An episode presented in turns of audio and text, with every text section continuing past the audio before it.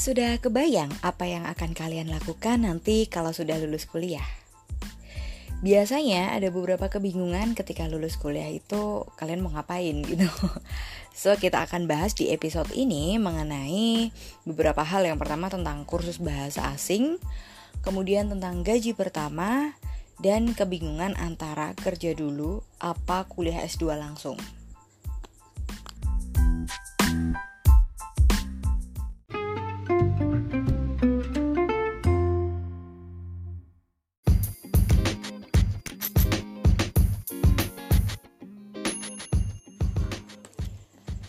Kursus bahasa asing. Sebenarnya ini bisa dilakukan waktu masih kuliah juga ya. Kenapa sih ini penting banget? Ingat bahwa lulusan perguruan tinggi itu banyak banget. Jadi apa sih yang membedakan kita dengan lulusan-lulusan yang lain? Kalau di ilmu marketing sih ketika kita mau launch produk itu kita harus tahu kita mau kasih value apa ke produk tersebut. Nah, ini sama.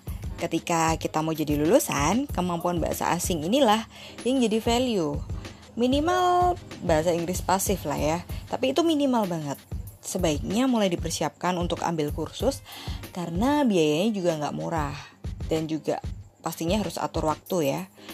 Memiliki kemampuan bahasa asing akan membantu kita untuk membangun koneksi, terlebih jika perusahaan tempat kita bekerja memiliki mitra perusahaan asing. Ketika calon karyawan fasih berbahasa asing, itu memiliki bargaining power yang lebih tinggi sehingga posisi serta gaji yang ditawarkan tentu bisa lebih tinggi dan cakupan kerjanya lebih luas.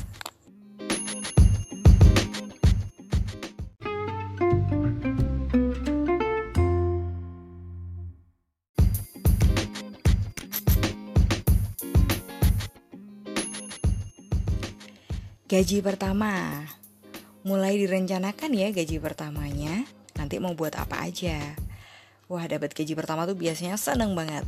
Eits, jangan lupa harus mulai menghitung pembagian gaji pertama. Biasanya ada juga yang tradisi gaji pertama itu diberikan ke orang tua. Boleh juga. Intinya sejak awal gaji itu harus diperhitungkan pembagiannya. Oh iya, apa sih bedanya antara gaji dan penghasilan? Gaji itu yang diterima rutin dari tempat kerja kalian kalau penghasilan itu total dari semua yang kalian dapatkan selama satu bulan. Nggak cuma dari gaji, misalnya kalian ada bisnis sampingan, itu berarti total gaji sama bisnis sampingan kalian itu namanya penghasilan. Tapi bisa jadi penghasilan kalian itu hanya didapat dari gaji aja. Kayak gitu. Ada beberapa skema yang diterapkan misalnya proporsi 50 20 30% atau 70, 20, dan 10%. Ini beda-beda ya. Skema ini hmm, dibagi dari kebutuhan sehari-hari, tagihan, dan diri sendiri. Jadi kalau contohnya yang pertama tadi berarti 50% kebutuhan kayak misalnya makan, transportasi, beli skincare, hangout lah, dan lain-lain.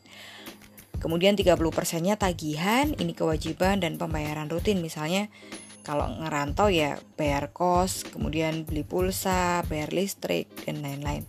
Kemudian 20 persennya diri sendiri, ini tabungan, dana darurat, dan investasi. Nah, proporsi ini bisa sangat disesuaikan.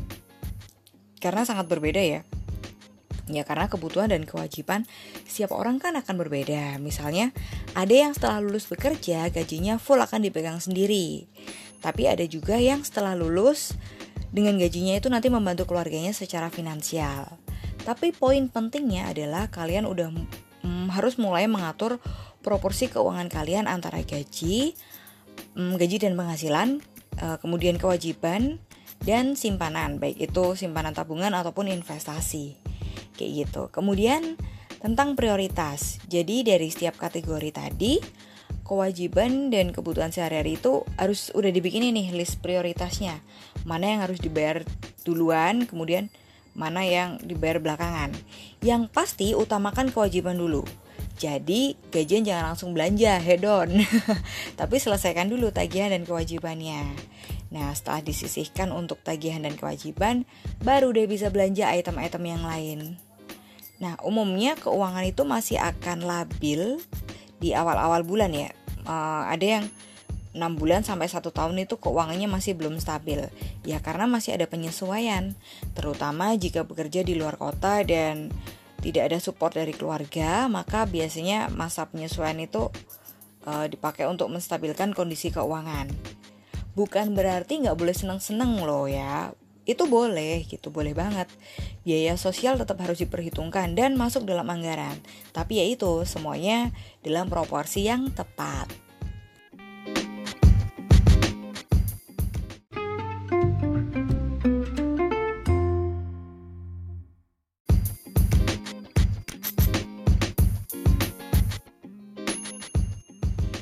Biasanya ada kebingungan antara kerja dulu atau setelah S1 langsung lanjut S2.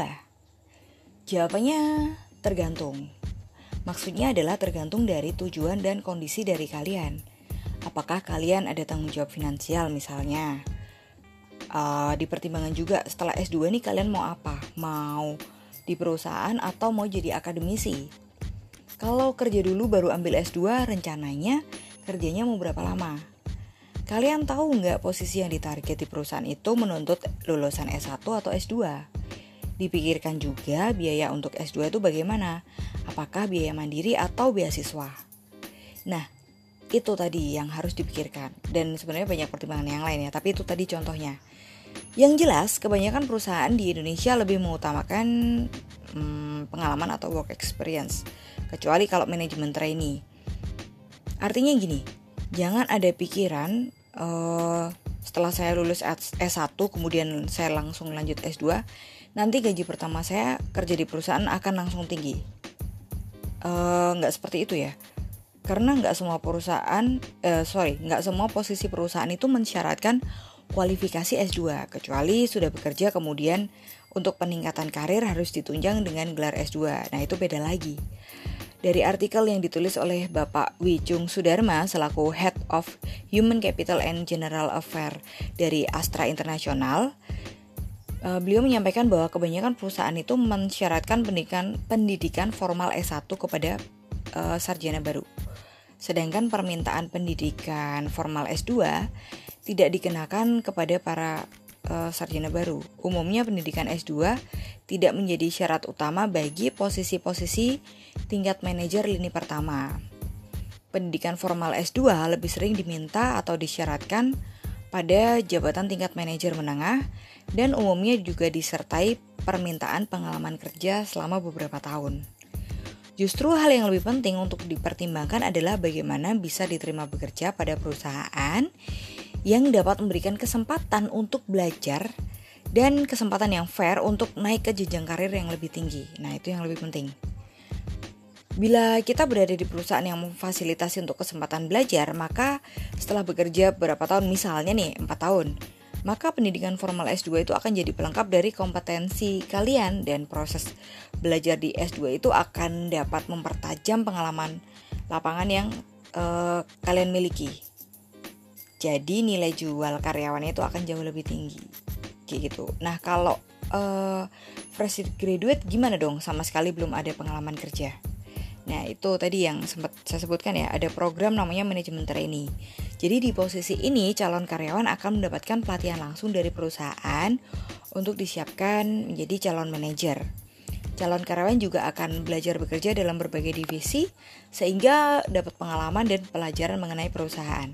Coba deh cari-cari informasi mengenai manajemen trainee dari perusahaan uh, yang kalian minati gitu. Pelajari apa aja sih syarat dan kualifikasi yang diperlukan.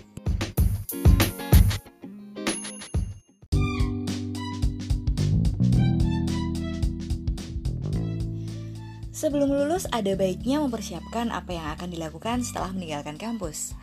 Buat perencanaan jangka pendek dan jangka panjang, serta mulailah dengan target-target yang terukur dan konkret.